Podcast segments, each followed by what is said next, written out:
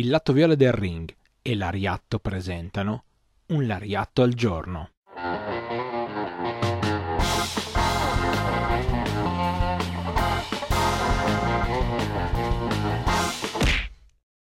Benvenuti a tutti a un nuovo appuntamento con un Lariatto al giorno. Io sono Stefano, una delle voci di Lariatto e come sempre il giovedì non posso mancare l'appuntamento con Marco, creatore e ideatore di Calle Joshi, il miglior blog che io abbia mai letto sul mondo Joshi ed è per questo motivo che l'ho invitato a parlare con noi e una volta alla settimana ci racconta qualcosa, ma questa volta io so già di che cosa ci parlerà e iniziamo oggi una trilogia. Di che cosa si tratta Marco?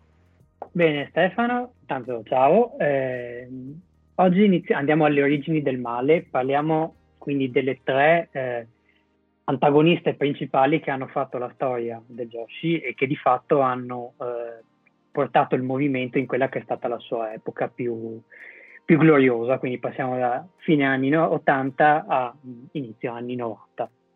Molto, e oggi molto... parliamo, eh, oggi scusami, e oggi parliamo, partiamo con la prima che è David Masami. Sono molto curioso e ti dirò, eh, recentemente riaprendo alcuni scatoloni di wrestling ho trovato anche alcuni suoi incontri raccolti in, quelle, in, quei DVD che uscivano, che raccoglievano un po' di cose della New Japan Pro Wrestling e un po' di cose della All Japan Women. Eh, con commento di Tony Fusaro. Quindi sono molto curioso di rientrare in questo mondo grazie alle tue parole. Vai pure. Allora, parliamo, parlando di David Masami, eh, diamogli in primo un inquadra, inquadra, inquadramento eh, cronologico. Siamo verso la fine degli anni 70. Le, principalmente all'inizio le, le, antagoniste, le Hill, erano interpretate dalle Gaijin. Perché? Perché semplicemente erano state loro che avevano portato diciamo, il movimento femminile in Giappone. Precisamente nel 1954, quando c'era stato il primo grande tour eh, giapponese organizzato da Mildred Burke e dalla sua WWA, che è appunto eh, la, la, sua organizzazione americana, e nel, soprattutto nel periodo iniziale appunto le americane eh, venivano spesso in All, in All Japan Women, quindi lo Zengio, la, la, prima grande federazione di Joshi. Quando è che si è rotto, diciamo, o ha cominciato a incrinarsi questo, questo stereotipo? Eh, con il primo grosso successo giapponese che era targato Beauty Pair, quindi la coppia di eh, ragazze lottatrici e poi idol che era formata da Jackie Sato e Maki Ueda che abbiamo già visto nei precedenti episodi con il discorso dello shot, eh, cuore del match.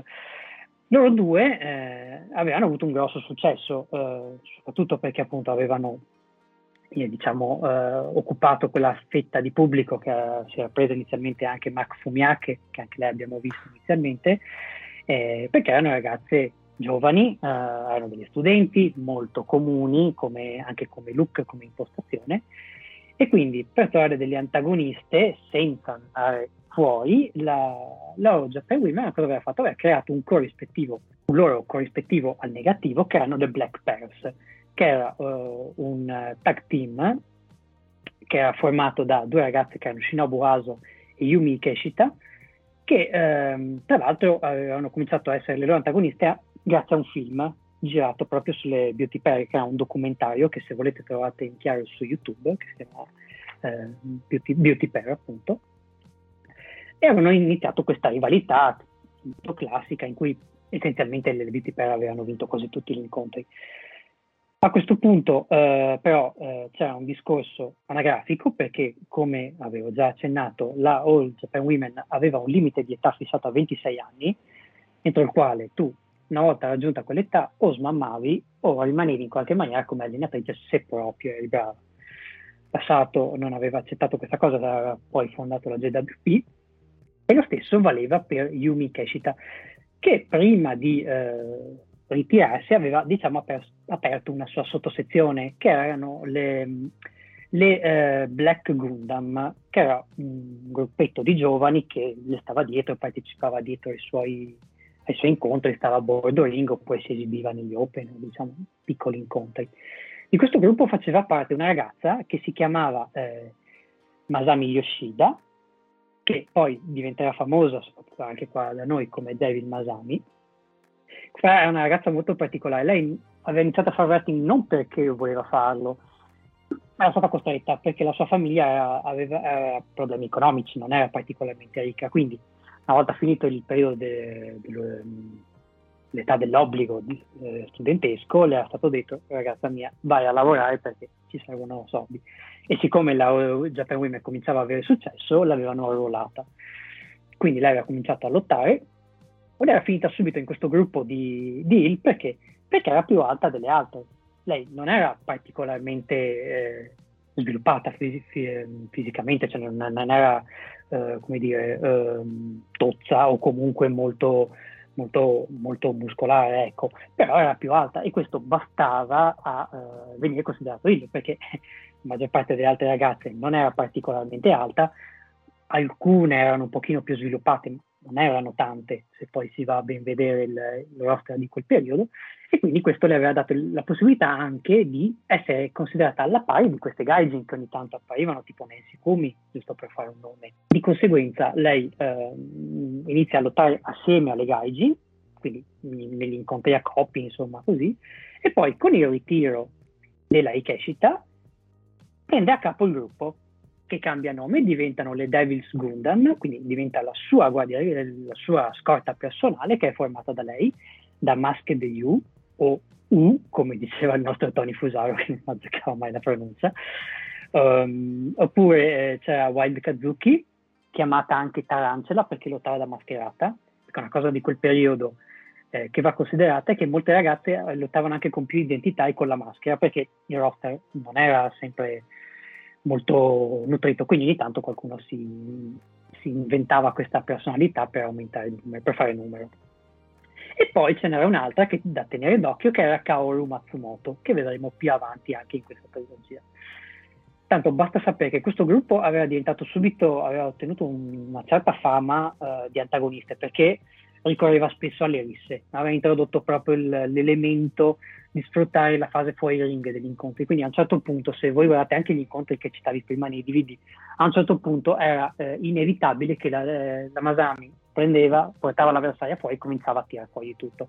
Candlestick, catene, sedie, eh, interferenze, succedeva di tutto. Lo sai, cioè, mh, era una cosa proprio matematica, precisa e puntuale in quel periodo creava questi scontri che appunto finivano in tv anche da noi, in cui c'erano come eh, dalla parte invece delle buone c'erano eh, Jaguar Yokota, che era eh, diventata Jaguar dopo essere partita come Rimi Yokota, che era la, una, la, una, delle protagoniste principali di quegli anni perché aveva introdotto una serie di elementi presi dalla luce libera, quindi aveva in qualche modo innovato lo stile, lo stile che si vedeva, il modo di lottare, renderlo un po' meno americano se vogliamo. Poi c'era Jumbori, che era diciamo una, una sorta di, di, seconda di spalla che faceva la spalla alle protagoniste, e poi c'era Mimi Ajiwa, o meglio, Mimi, come diceva il nostro Tony Fusaro, che ogni volta che lottava si struggeva perché la, povera, lui e la, e la, moglie che commentava si struggevano perché sta poveretta veniva picchiata durante i tag team, poi guardavi in realtà le prendeva come le altre, però c'era lei, no? C'era sta farfallina bianca che se rubava la scena, era considerata in Italia, la, la, presentava un po' come se fosse lei la, la main event, che aveva il suo spazio sicuramente, però non era proprio il, il nome di punta, però paradossalmente l'ha resa più famosa, insomma, qui da noi quasi che in Giappone, salvo alcune cose.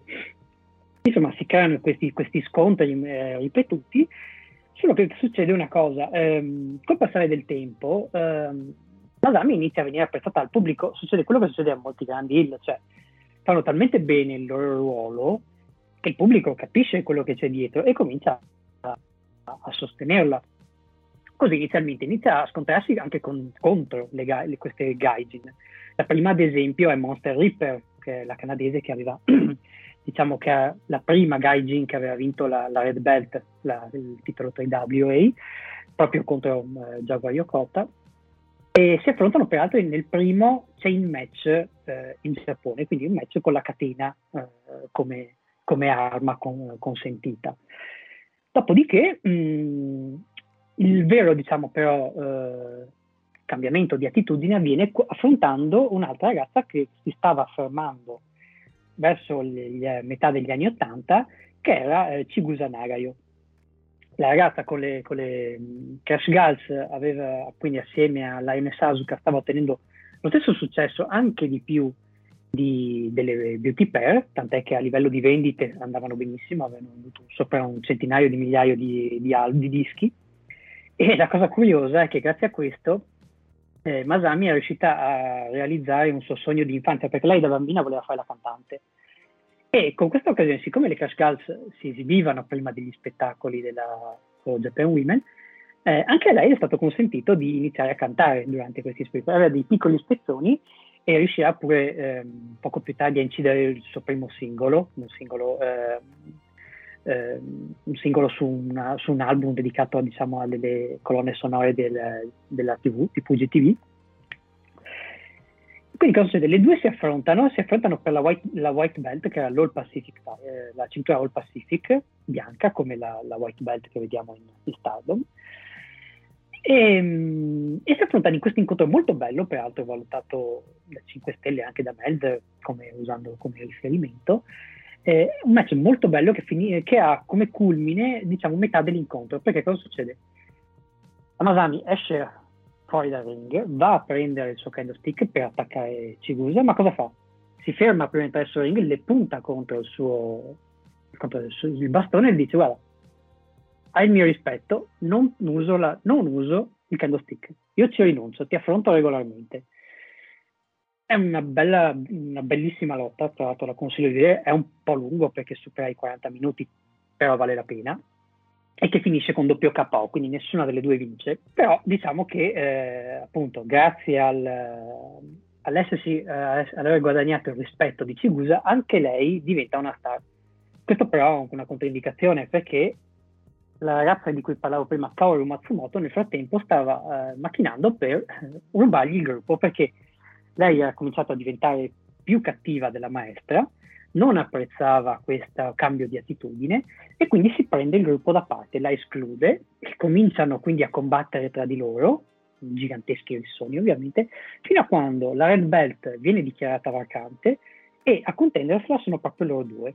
Si affrontano in, in, un incontro che è a dicembre del 1985, dove eh, Kaoru Matsumoto usa tutte, tutte, le tattiche adottate dalla maestra, quindi le armi, il, ring, le interferenze esterne, le usa tutte, però alla fine la Masami, come diceva il nostro Tony Fusaro, Devil Masami, regina del tatami, e quindi riesce a vincere la cintura e a raggiungere diciamo, l'apice almeno in Japan Women.